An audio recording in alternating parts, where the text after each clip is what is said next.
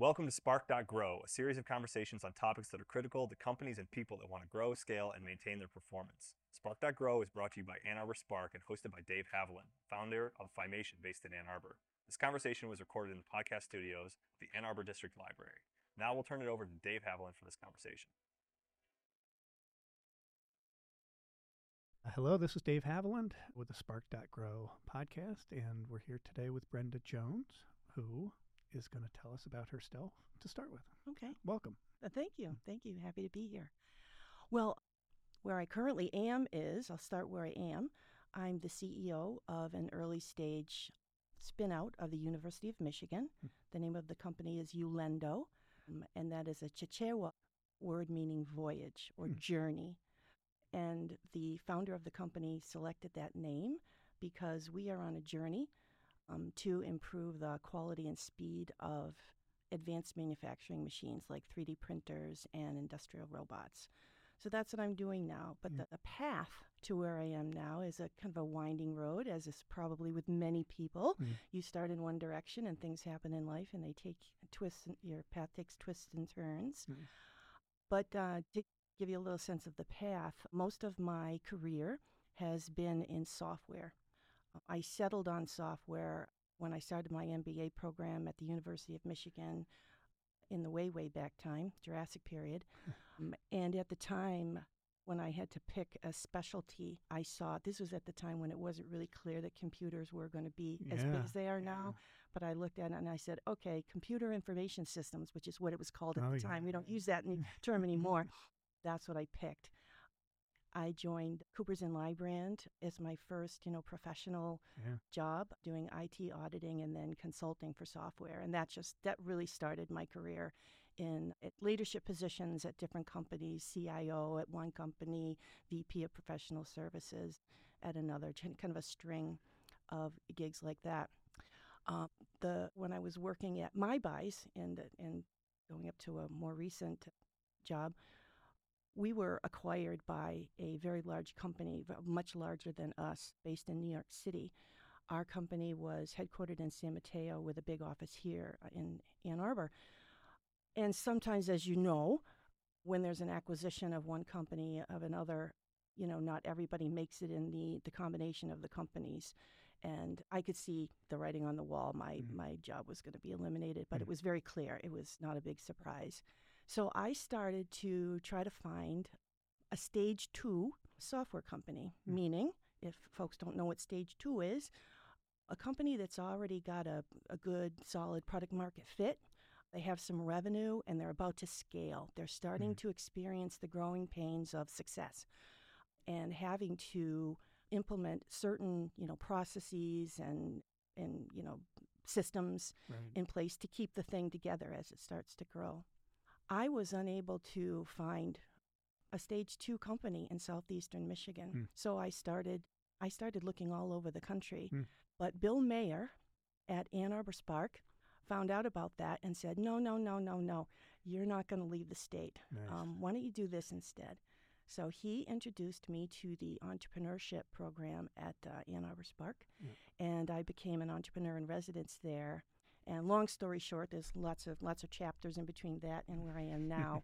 I basically cycled through a couple of startups to try to find the right match Hmm. for me and for you know usually the founder. When you're joining a very early stage company, the the chemistry between the founder Mhm. and someone who's really going to run the company is super super important. Um, so I I actually found somebody through a through a, a networking activity. One of my one of the people in my network is Dave Gregorka. This and this is one of the lessons of all business. Network like crazy all the time. Yeah. Always take the call. Always go to the event if you can, because you never know who you're going to meet. I've run into people by complete surprise or happenstance uh, that developed into you know long long term relationships. Well, I was sitting down with Dave Gregorka saying, "Here, I've struck out with the stage two, so I'm going to abandon that. I want to go earlier, and here's what I'm looking for." And I described the kind of founder I was looking for, and he said, "Oh my gosh, I've got the guy for you." Hmm. He introduced me to SangHyun Lee, who's a professor of civil engineering at the University of Michigan. He had developed a uh, an algorithm, a computer vision algorithm for ergonomics. Hmm. And when I saw it, my my jaw dropped. I'm like, oh my gosh, this is great stuff. This is great stuff. We we did a project together to get a sense. I, I was very clear with him. I said it's going to be really important that we have a good working relationship together. And if it doesn't match, it's okay. And it doesn't mean either of us is a bad person. So we did a project together, and it turned out we were just we, we were just great yin and yang Wow. Great combination. He wanted to be a full time professor. He knew he couldn't run a company, and he was completely trusting of me. He just brought me in. I and I and I took it from just mm-hmm. an idea Yeah. at the University of Michigan to a successful acquisition of the company in three and a half years. Wow. So I decided that that's probably my niche, and and, and I'm and that's what Ulendo is too. So that brings me up to what I'm currently doing, which is my second now. Mm. Hmm. University of Michigan spin out company, very similar situation. An academic founder came up with something, but he's got a full time job Hmm. dedicated to his students, wanting to continue to focus on his academic career, but really wants to bring to the world the things that he has developed in his lab. Wow. How has your leadership style evolved as you've gone through that journey? Yeah. So I am not a natural. Hmm. I am not. I've had to work very, very hard Hmm. at this. I've actually thought a lot about this because I, tr- I like to be intentional about this. Early in my career, uh, I focused on execution. Okay. I thought that my value to an organization was getting things done Hmm. in an organized way, in a detailed way, an accurate way. But focusing on that too much meant that I ran over people Hmm. sometime. My energy level is very high. Hmm. I'm impatient, and that came out, and attention to detail is extremely high. So sometimes, if you're not also paying attention to the people part Huh. of the job, you miss the boat. And I did. Yeah. I did. Fortunately, I had people in my career who gave me feedback Mm. and said, Look, we really, we think you're a great person, but you're not aware of is that some of the things about your working style keep you from being more successful. You could be more successful if you balanced it out a little bit. Were those peers or were they coaches or superiors? All Okay. the most valuable feedback I have gotten like that in my career are people that report to me Okay. because I think it's the it's brave. I think most people are afraid of that. They're afraid of retaliation, but I think they saw in me that I wasn't going to retaliate, that I Mhm. was really hungry for the feedback. And some people throughout my career have had that kind of courage to say, Boy, Brenda, when you do this, people don't like it. It's like, oh my gosh, I didn't know that. Did you? So you didn't necessarily seek that out. They just were willing to share that with you in the moment when they Yes. experienced it. Wow. Yes. Yeah, that's So great. yeah, I went from not really realizing the impact I was having to some of these data points trickling in to me. And to your credit, you listened because I think was just at a client today where, you know, that people are providing feedback and the person isn't listening to it. Oh Doesn't yeah. want to hear it. Oh yeah. Yeah. Well, that's the first stage, right? Is listening. um, taking it to heart. But then the next stage is actually doing something Mhm. about it or knowing what to do about it. Mhm. I made a big, big shift when I joined MyBuys in oh, it's probably 2011. I went into that job with all a whole, you know, a few years of feedback that I had con- collected, and I was trying to Hmm. process it all, and I decided to lead in a different way. Hmm. To really watch micromanagement because that my natural inclination is to go in that direction, Mhm. absolutely natural. So I had to pull myself out of those habits. Where does that, sorry to interrupt, where does that come from? Like, why do you feel that drive to micromanage? Yeah. Or why have you? So I have a couple of superpowers. Execution is one of them. So Mhm. I I feel that way, and I've been told that Mhm. throughout my career. So I don't feel, you know, like I'm being overconfident saying this, and, and I'm very good at execution.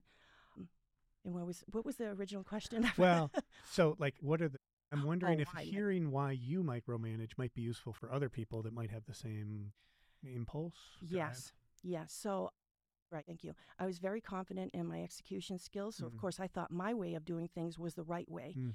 And I wanted to go fast and have everything be very organized. Mhm. That would tend to have me try to direct others at a way too detailed Yeah. uh, level. yeah. And I would basically prescribe the path, the execution path, rather than what I do now is set up a vision and goals and then let the path develop, but also at certain times jumping in to make recommendations or give alternative ideas.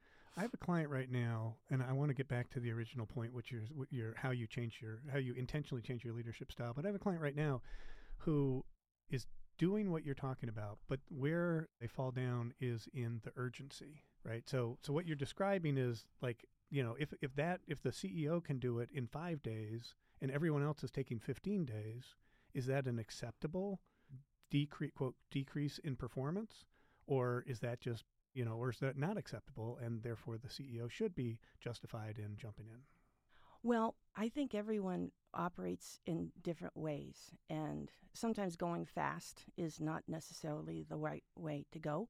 So now I recognize that my urgency and execution oriented way might not be the best in all mm-hmm. situations. So I've, I've backed off, right, backed right. off on that right. a little. I got to tell you though, it's I fight with it every Okay. single day. It's Yeah. still there. It's not going to go away because it's part of my DNA. But now I treat people differently. I communicate differently. Yeah.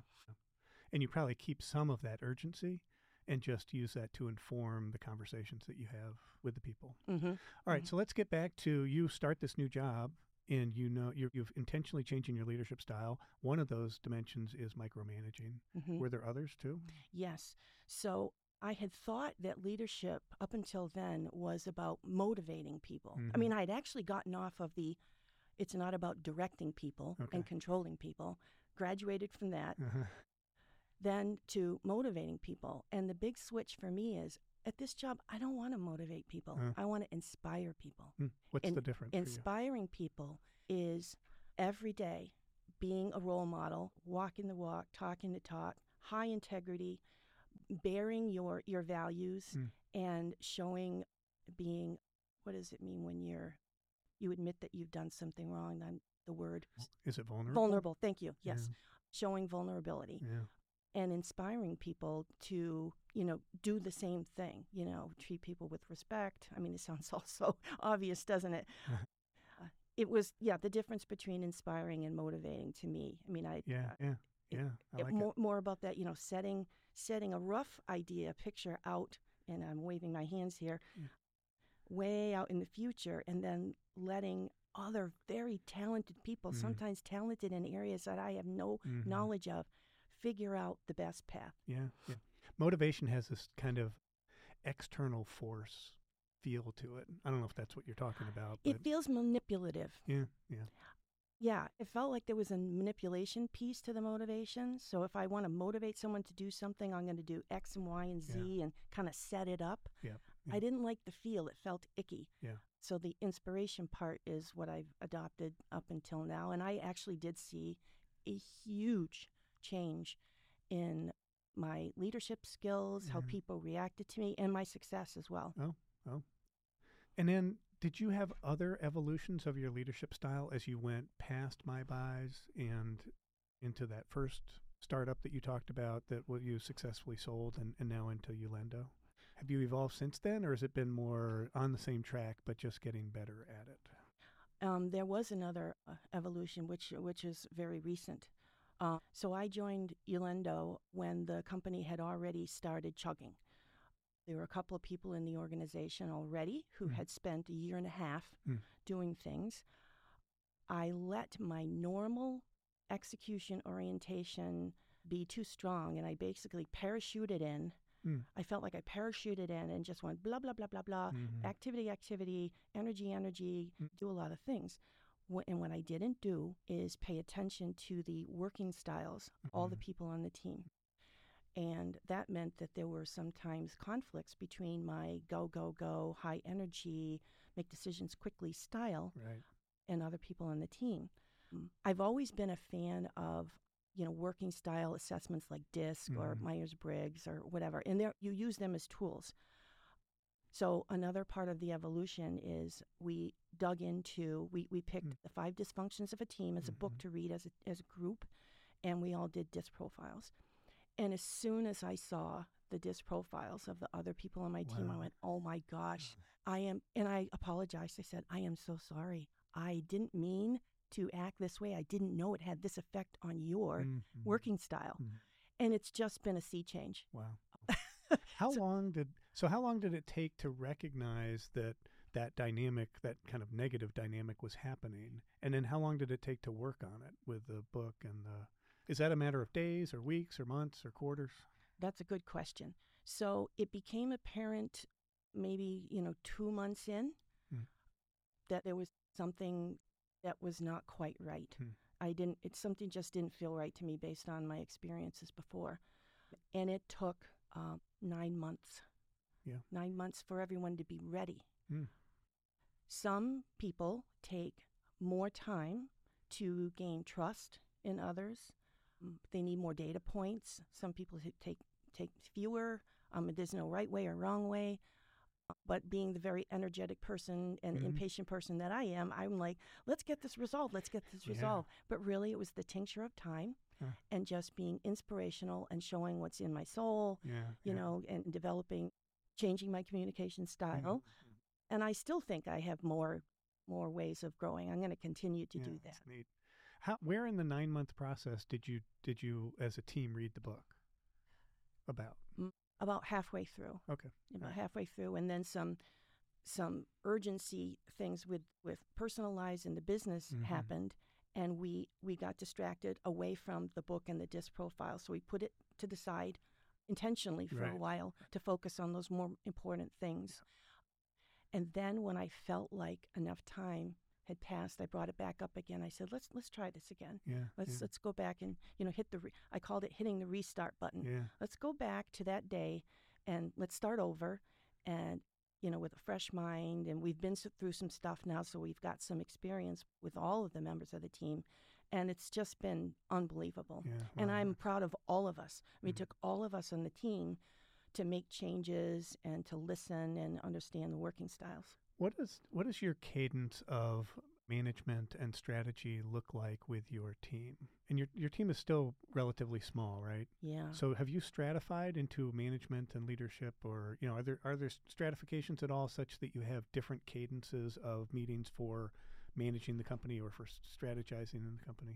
Yes. So there are some very new members of the team who are either part time or fairly new and aren't necessarily on the quote unquote, you know, executive team Mhm. that I would meet with in a different way in a different Mhm. cadence. Yep. Different different situations.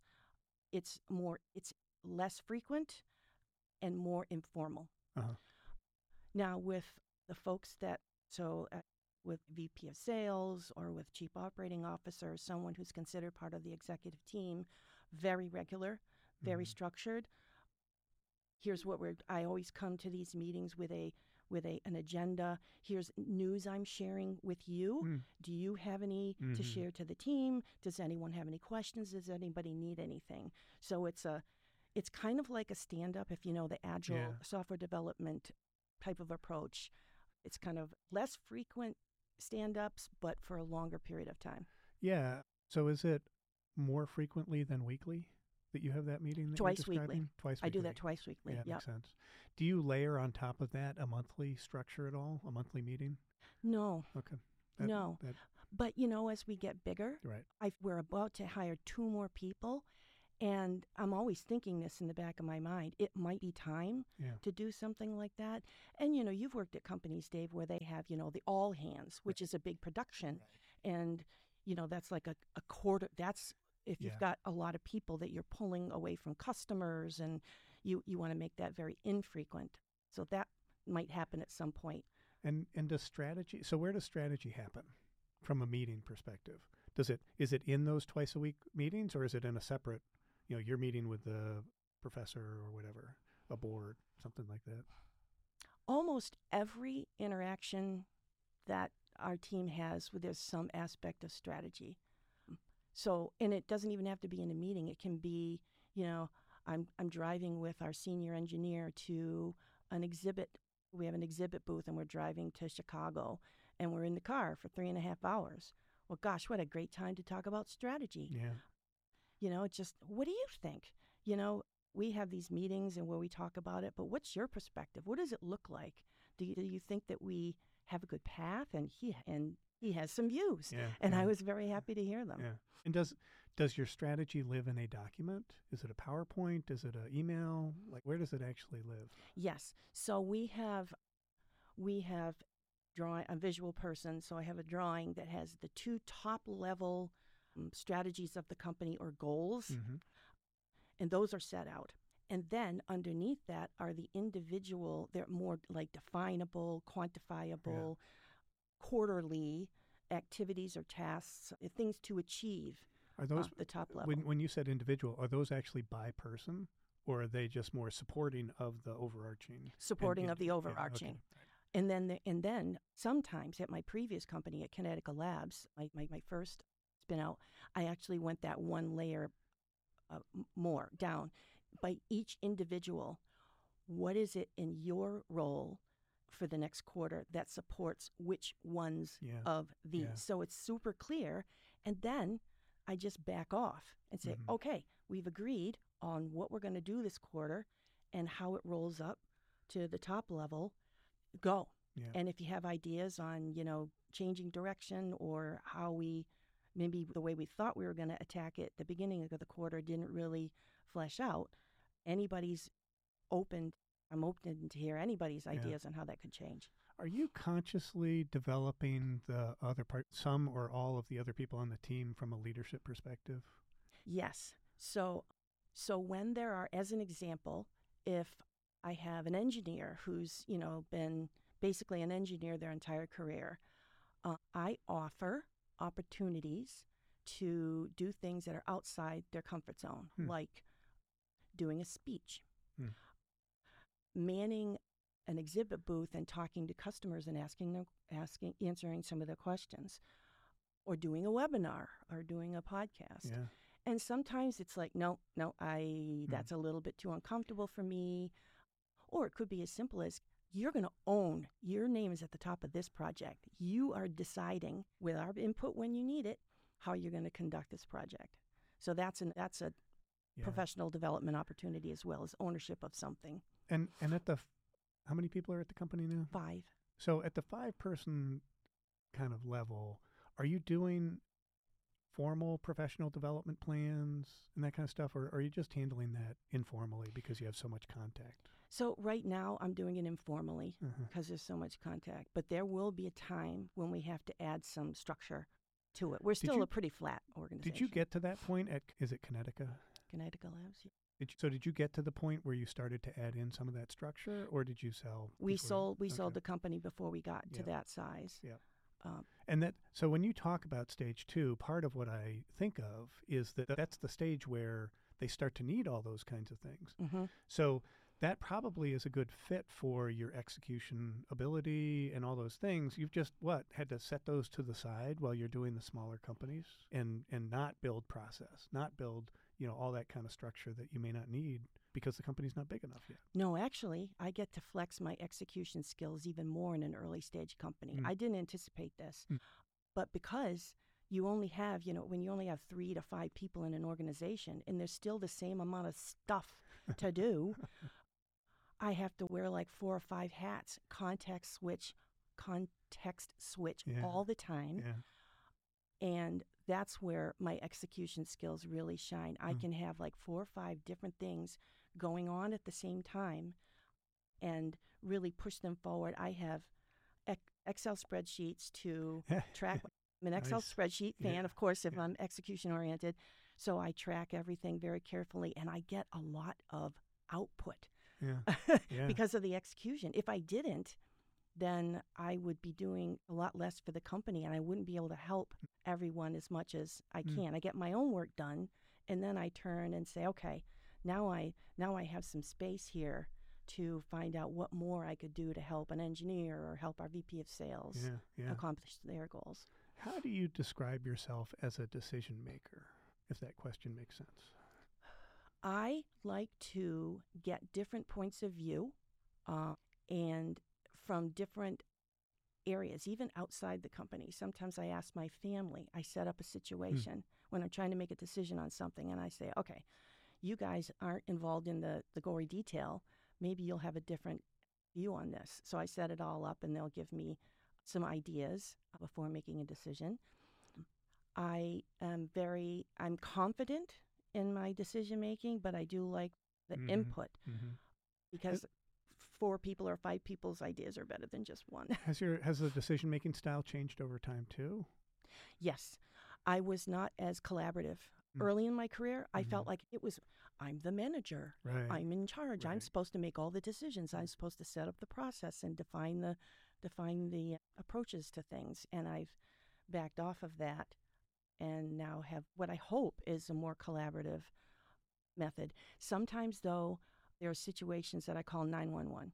Mm. So in this in this someone with a working style like mine comes in really handy because I have no problem stepping in and making a decision Right. really quickly Right. because there's an urg- there's an urgency and you don't have time Yeah. to have all that collaboration. It's like, okay, I've got to make a decision. I'm just going to base it on the knowledge I have Mhm. and my gut feel and emotional, you know, input and and just go because this is 911. I can see why you're having fun in this stage business. you get to do the high level stuff, the low level stuff. You get to have speed and change and all those kinds of things. It's really neat. mm-hmm.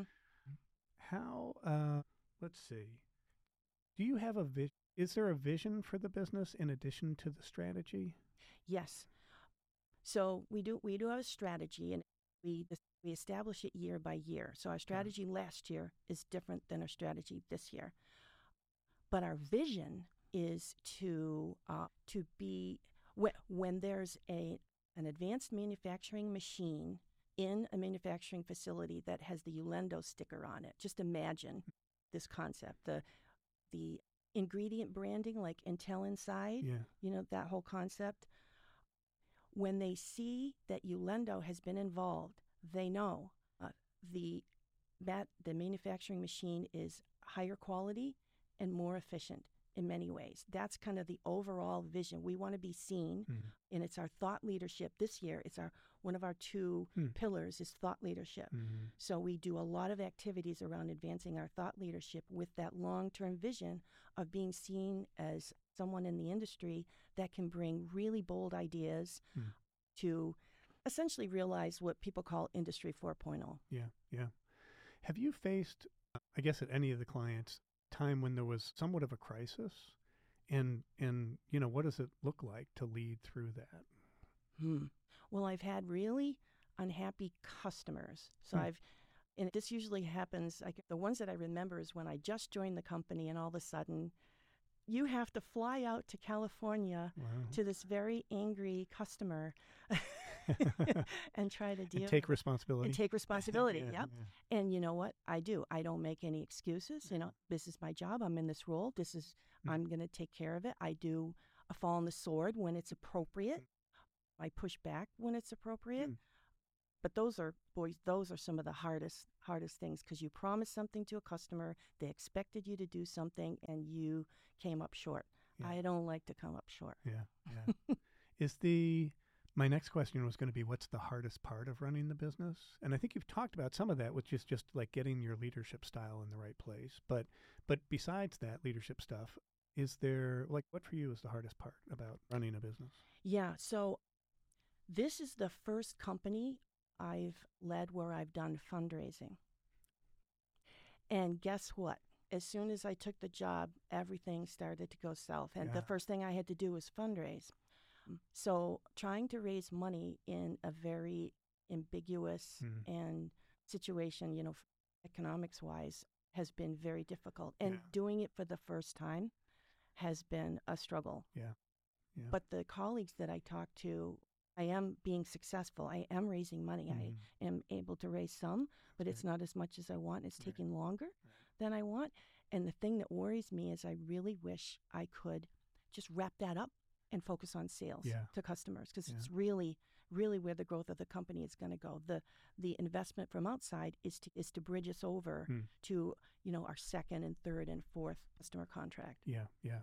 So raising money from investors is not just the same as sales to customers. It's way different. Hmm. Yeah, it's. I thought that too. I thought, oh, if I just have sales, you know, experience or Yeah. sales flair or ability commu- to communicate, that would work. But the value proposition for customers is so different. Mm. than the value proposition to investors. And investors, the stage I'm at, our company is at, is angels, is raising money from Yeah. angel groups. So that means there's more individuals involved, Right. there's more personalities involved, very high touch. Yeah, yeah. Um, so it's in some ways the hardest kind of fundraising. And I would say my experience is that there just can be more. If you're selling to a business, it can be more rational than. So you didn't have to say that, and you don't even Thank have to you. agree or disagree.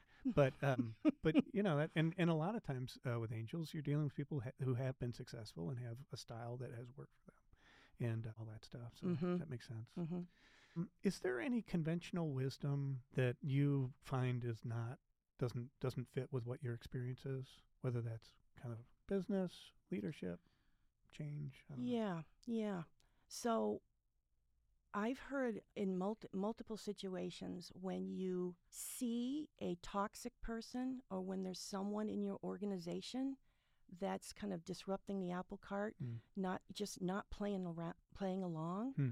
get rid of them quickly. Hmm. I I don't think that's right. Hmm. It, I, there's a nuance to it. Make sure you understand what's going on first Yeah, interesting. because there could be something going on at home with their health. yeah, It could be that they operated just fine before and now something has changed. yeah, And I think sometimes people are too quick yeah, yeah. to just say, oh, there's a problem child. Let's just, we don't have time to mess with that. Let's push them to the side and bring in somebody else. What I heard you say was make sure you understand what's going on with that person. What I thought you were going to say was make sure you understand what their criticism is of the organization or of the, you know, and it may be that when you're talking toxic, there's not a criticism. It's just they're not, you know, they're not what behaving, performing right. So interesting. Have you lived that out? Have you lived out the giving a person, like digging in and finding that, Yep. finding out more about them? Yeah, Okay. absolutely. Multiple times. Is it what it, it sounds it sounds like it makes sense. It sounds human, right? And and caring and it also sounds somewhat complicated. Yeah, so I'm not I'm not a person that is really high on the social intelligence. I I think I have like a, an average amount. This is a blind kind of a I won't well it's not a blind spot, but it's it's not real clear to me. That's why I say I'm not a natural. Yeah. I feel if I had a higher way higher level of Hmm. social intelligence, I would have picked up on some Ah. things that people were feeling or saying or you know just reading body language in the right way or really understanding, you know, what was the reason someone did or said something that way. So I Yeah. had to work hard at it. Yeah, yeah. This is connecting to me for some reason to the point you made earlier about vulnerability. Do you so it sounds like you worked with five dysfunctions of a team to but do you do other things to kind of intentionally build the muscle of people being able to be vulnerable or build the environment for people to be vulnerable? Or or is it just you kind of living the value and then having that grow? So some people are never going to want to be vulnerable. Mhm. That's something you have to realize. Mhm. And I, I, I didn't realize this for a very long time. I thought, why would anybody be worried about admitting that they don't know something or they feel uncomfortable with something? Yeah. Well, well, some people don't. yeah. They feel like it's a sign of weakness, and there's nothing I can do about that. So trying to pick it up in different ways Mm. without having them say it explicitly. You know, I Mm. love it if everyone Mm. could just come in and if they're having a bad day or they're worried about something, say it right explicitly. Right. But not everyone's comfortable doing that. You know, one of the observations I've had is that when you have somebody who is not willing, is less comfortable being vulnerable, where you get the truth is actually in the sidecar, is, is in the conversations that aren't about whatever it is. And so I've had to be really tune in to, okay, this person, if I ask them how their day is, they're not going to tell me. But if I listen to the clues that they give when they're telling me about the other stuff, and then amplify that, that that's where the kind of truth comes out. I don't know what you think of that. I, I agree. So, yes, and uh, let me connect this with something. So, I have a particular interviewing style, and I've been told, interviewing candidates for Yeah. positions, I've been told that the way that I conduct interviews, I can get people to say, and I know that sounds bad, people end up, because of the way I do it, people end up telling me things they never thought that they would tell me. wow. And the realization came, you know, thinking, man, everyone's nervous when they do an interview. Yeah. And really, all you want to do is have the real self come out. Yeah. So I started, I've developed a couple of questions to kind of disarm and kind of bring the stress level down. Wow. Like, what kind of music do you like? Yeah. Or what do you do for fun? That's the one when I ask that during an interview, the Yeah. reactions that I get, it's like, whoa. so if someone's super, super stressful, if I can tell it, I Mm. ask those right up front to calm everything down. Or I tell them a bit about my musical interests or things that I, Huh. you know, just to get them open and being their, their Wow. real genuine self. Wow. Wow. Neat stuff. I do want to make sure that we talk about the next generation or whatever the right way to be talk about rising leaders. So, what's your experience about helping and engaging with the current group of rising leaders to the extent that we can generalize? Yes.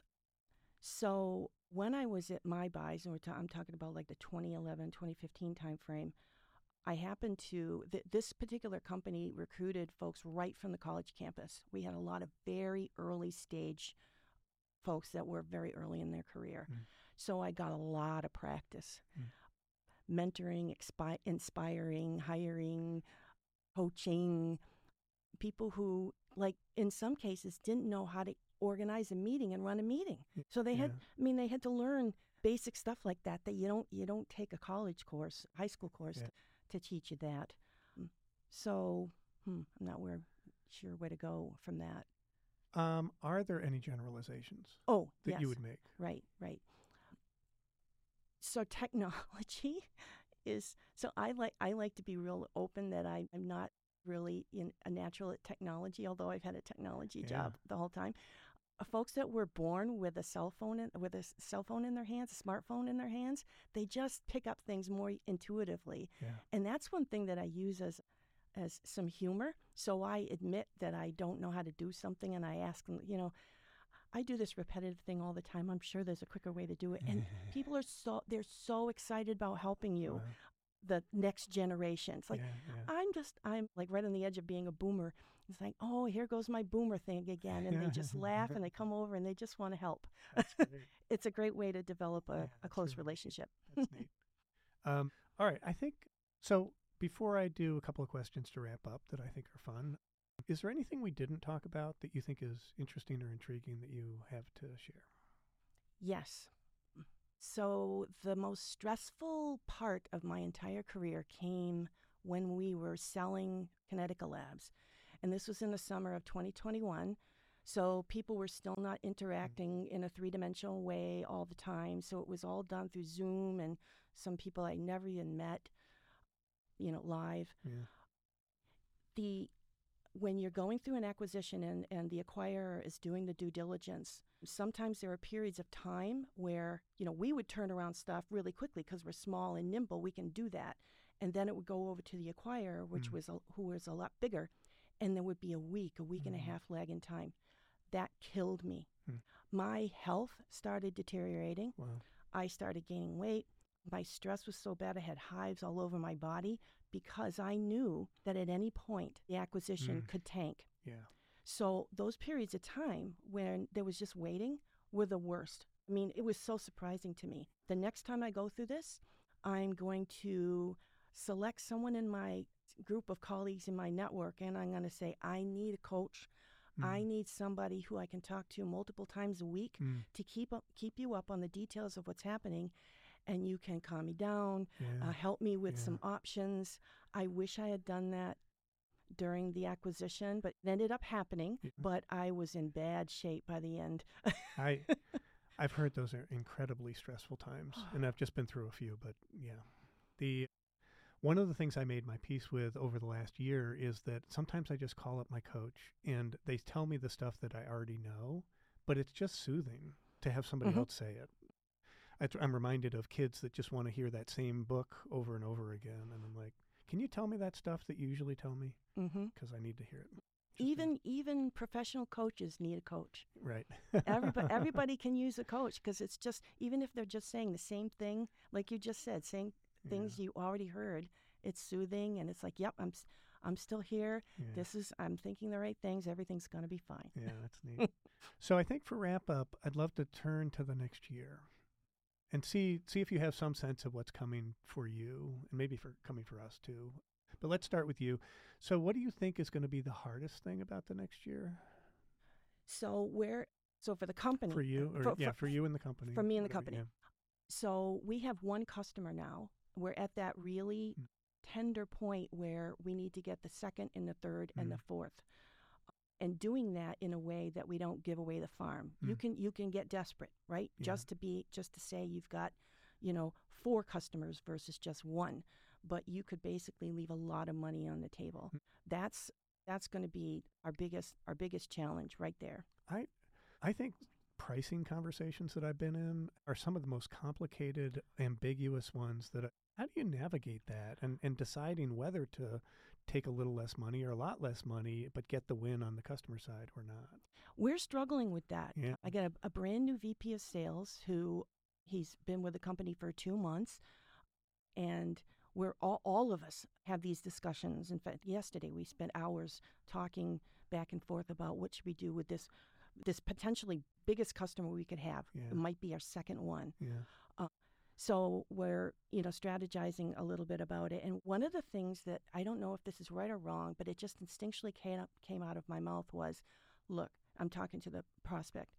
We want to just find a way to make this as low friction as possible, so not a lot of administrative burden. We want to be easy to work with, and we want to find a win-win. We're Mhm. trying to find a way to Mhm. price what we have that works for you. You feel like you get enough value and we get value so we can continue to improve this product and pile on a, a second one and a Yeah. third one and a fourth one that will also help you. Yeah. Yeah. So that I mean Yeah. it's just kind of being transparent and, Yeah. and saying we don't we're willing to be flexible but have a framework. We've got a framework of a couple of options Mm, that we throw out that's- and discuss. Okay.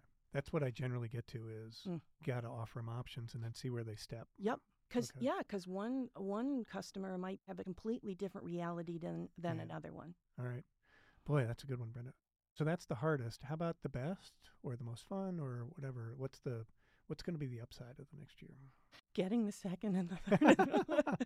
Actually, I love that. you know what it what it would be is I'm looking forward to the next team celebration that we have. We've Yeah. had we've had two so far. Huh. We celebrated when it, when we got our very first check.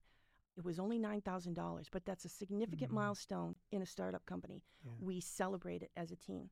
And just last week, we had a second celebration, and that was all about being successful on our, pers- our first customer and getting a million dollar grant from the uh, National Science Foundation. Wow. So, as a team, now as a bigger team one year later, we had a larger celebration.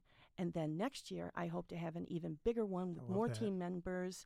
That's the part of this whole process that I love. That Yeah. point in time when you all get to know one another's families. We invite the families. Yeah. You get to know the spouses and the children, and everything becomes more personal and more fun Yeah. after that.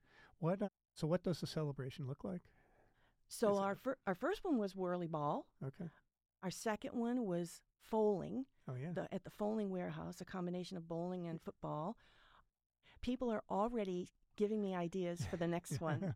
Paint and pour was one suggestion. Escape room was another one.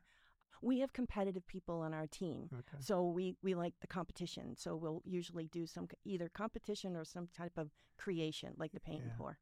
And then I'm not a macro guy, so this would be a hard question for me, but I'll ask it anyway. If you look at ahead to the next year, same questions. You know, what do you think is going to be the hardest at a broad level and, and the best at a broad level? Hmm. I don't want to get political.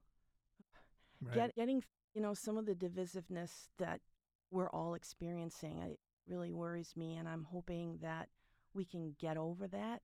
And, and you know, having COVID in the middle of all, it's all wrapped Yeah. up in COVID, and Yeah. people having difficulties with mental health, and I mean, it's all a swirling Right. pot of stuff.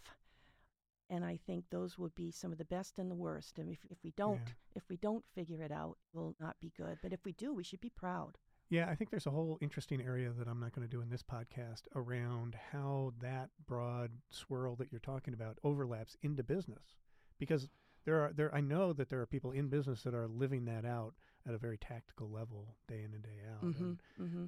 it feels like that's coming to roost in some ways and you know, the as much as it's happening at a broad level, it's it's also happening at a at a micro or or a personal level. Mm-hmm. All right, then let's jump to five or 10 years from now. So, some distant point, and you know, you can either choose the macro or, or your personal, but like where where do you, where do you hope to be, or where do you hope the company is, or what do you envision for that broader time frame? Yes. So in a five to ten year time frame, we will have sold Ulendo. We'll probably go through a Series A on that path Hmm. to to that. Um, but I've already started that. You know, the courting of potential Yeah. acquisition candidates. It takes years Yeah. sometimes. So I see that in the future. And then that means for me, the next chapter, I think I'm ready for the reason why I started all this entrepreneurship stuff in the first place Hmm. is to realize a dream that I have. I want to utilize economic development to break the cycle of poverty. I have been in places in the world where I've done, you know, one month volunteer uh, projects and seen how entrepreneurism can change the trajectory of a family, especially for women. I, I want to be in that place where I'm using all the things I Mhm. learned from doing it Yeah. to go to a place that needs it and and I part of that is my joy of just learning new cultures. I just Wow. I've spent Wow. decades traveling all over the world and embedding myself in the culture of the place. And it's kind of extension, an extension of that. That's why I originally got into entrepreneurism.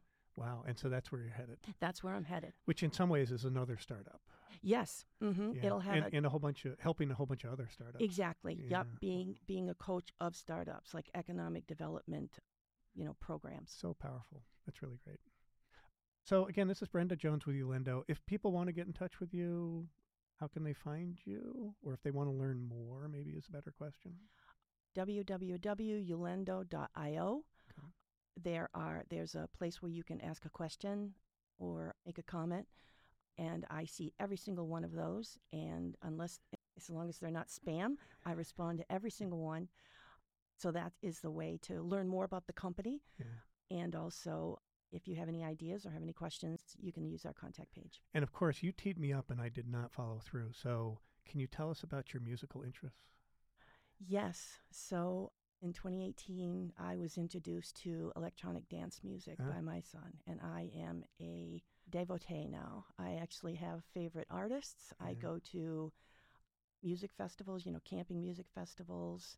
Electric Forest is one. Hmm. I'm wearing a Oh, yeah. Electric Forest yeah. uh, bracelet right here.